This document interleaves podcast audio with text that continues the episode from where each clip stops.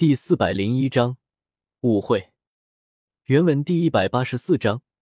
萧炎在沙漠里想念薰儿的时候，内心独白提到过小时候为薰儿温养经脉的事情，说是一开始是为了证明斗气的存在，但后来发现是对薰儿有想法，才做了二年。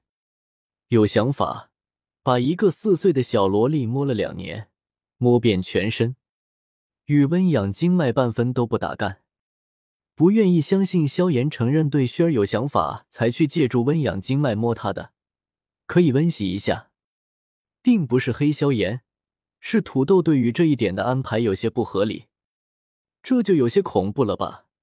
白天偷看小雨洗澡，晚上跑去轩儿的房间摸轩儿的身子，两年来风雨无阻，然后纳兰嫣然来退婚的时候。还霸道的来一句“三十年河东，三十年河西，莫欺少年穷”，不觉着讽刺吗？另外，这是个人的意见，不喜勿喷。萧炎还是你们心中的英雄，我抹不黑的，也不会抹黑。在我文中出现的，你们就当做是另一个人好了。薰儿的脸色惨白，心中却是不断的重复着纳兰朝歌的话。一个连斗者都不是的孩童，要为自己温养经脉，而且是摸遍全身的那种。如果不是在温养经脉，那么这两年以来，可怜自己这么多年，居然想着的是对方真的是在为自己温养经脉。是啊，那时候的萧炎哥哥也只是个几岁的孩童，他自己骨骼清奇，可是他又怎么懂得什么温养经脉的手法？有时候，你亲耳听见、亲眼看见的都不一定是真的。我相信你现在更能明白，就算是亲身经历的，都不一定是真的。纳兰朝歌无所谓的耸耸肩，并没有再说什么。有时候，一件事对方不是没有明白，只是陷入了一个自己认为对的那一面。有时候，你要做的并不是要捅破那层窗户纸。而是你只要告诉他有这么一层窗户纸存在，他自己就可以把那窗户纸捅开，想要看看真相。抱歉，我和萧炎哥哥的事情，倒是让你费心了。雪儿脸上的伤心一闪而逝，取而代之的则是明媚的笑容。纳兰朝歌有些懵了，这个丫头什么意思？不管以前什么样，我就是喜欢萧炎哥哥。我也希望我们之间的事情，你不要插手过问。好的，好的，我不过问。再说了，我没问啊，是你告诉我的。你说他小的时候就为你温养经脉，我就是好奇一下，我到现在还不会温养经脉呢。还有，您说，您说，我是绝对绝对不会让我父亲在我们两个之间弄什么婚约的。你最好是死了这条心。纳兰朝歌一愣，随即嘿嘿一笑：“我也不想，可是万一你的父亲认为我非常的优秀呢？那我就会亲手杀了你。你已经在这么做了，好吗？你说说，不只是想，就算你已经动手的，就有几次了？这不是没杀死吗？再接再厉。”两人说着说着，眼神又开始针锋相对。薰儿也知道。自己或许误会了什么，错过了什么，又把什么太当真了。可是喜欢了这么久的人，忽然发现与自己心中的期望相去甚远，那又能怎么办？胸口似乎被什么东西给压住了。我能问你一件事吗？薰儿有些有气无力的说道。不能，因为从我嘴里说出的任何一件事，你都不会相信。那你何必再问我？更何况，你应该知道，在这个大陆上，没有什么消息能够瞒得住杨超那个小子。纳兰朝歌也不想在这里再待下去。俗话说，宁拆十座庙，不毁一桩婚。其实，换一句话来说，纳兰朝歌与萧炎之间并没有什么多大的仇恨，无非就是在盐城墨家，他想杀了纳兰嫣然。三年之约，他要毁灭加玛帝国。算了算了，不想了。继续想下去，居然依旧有些压制不住体内的那股暴躁的小脾气。我也有个问题想要问你。纳兰朝歌转过头，看了一眼似乎在深思的薛儿，说道：“不行。”薛儿也是很干脆利索的拒绝道：“你是萧炎的妹妹，为什么胡要喜欢萧炎呢？你们这么做岂不是？”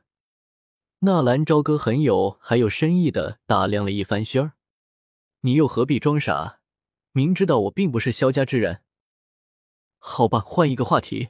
古轩儿小姐，你身为古族大小姐，千金之躯，为什么不好好的在你们古族待着，反而跑到这么一个鸟不拉屎的西北大陆？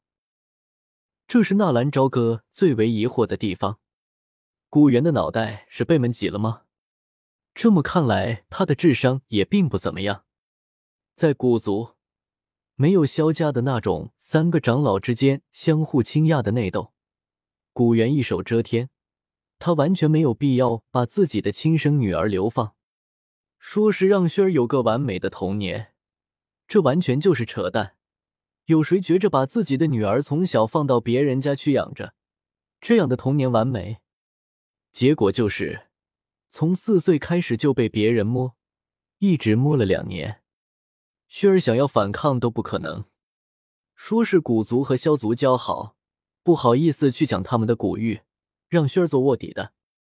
还有说让薰儿带着保镖去保护萧家的。反正纳兰朝歌怎么想都想不通，为什么做这个任务的是轩儿？这明白的就是把自己的心头肉丢给人人家，让人家猥亵的。说萱儿的天赋极差，在古族是个吊车尾，不受人爱戴的。萱儿还没有回去，就已经被古族的那些少族人预定了，而且还是天赋最高的少年。奇怪不奇怪？萱儿从小就被流放，他还认识自己的父亲。萱儿从小不在古族长大，古族的人还知道萱儿天之国色。萱儿的天赋极差。他从孩童开始，体内就带着金地焚天炎的异火，牛不牛批？异火榜排名第三的金地焚天炎啊！就算是一缕子火，也可以把加玛帝国烧成虚无的存在。我，薰儿也一时间愣住了。是啊，为什么啊？苍朗朗，就在两人都在凝神思考问题的时候。墙壁上的通道打开，一众人鱼贯而出。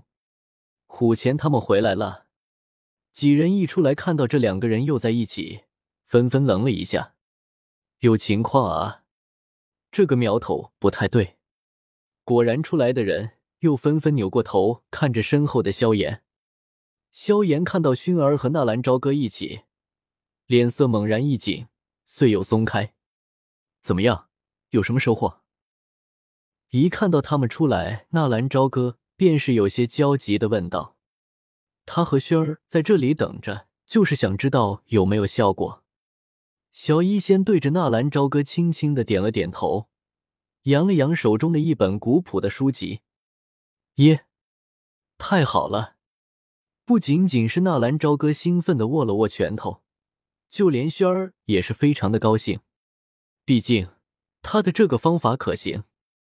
他做到了，两人兴奋的击掌，脸上荡漾着忍不住的笑容。我们是得到了我们想要的东西，只是可惜啊，有些人就是要白白的浪费了这么一个机会，连根毛都没有取回来。军马吕有些风言风语的讽刺道。军马吕这一开口，纳兰朝歌和薛儿均是愣住了，看到萧炎的表情，薛儿脸色稳了稳。乖乖的走到萧炎的身边，萧炎哥哥怎么样？有没有得到什么高级的斗气？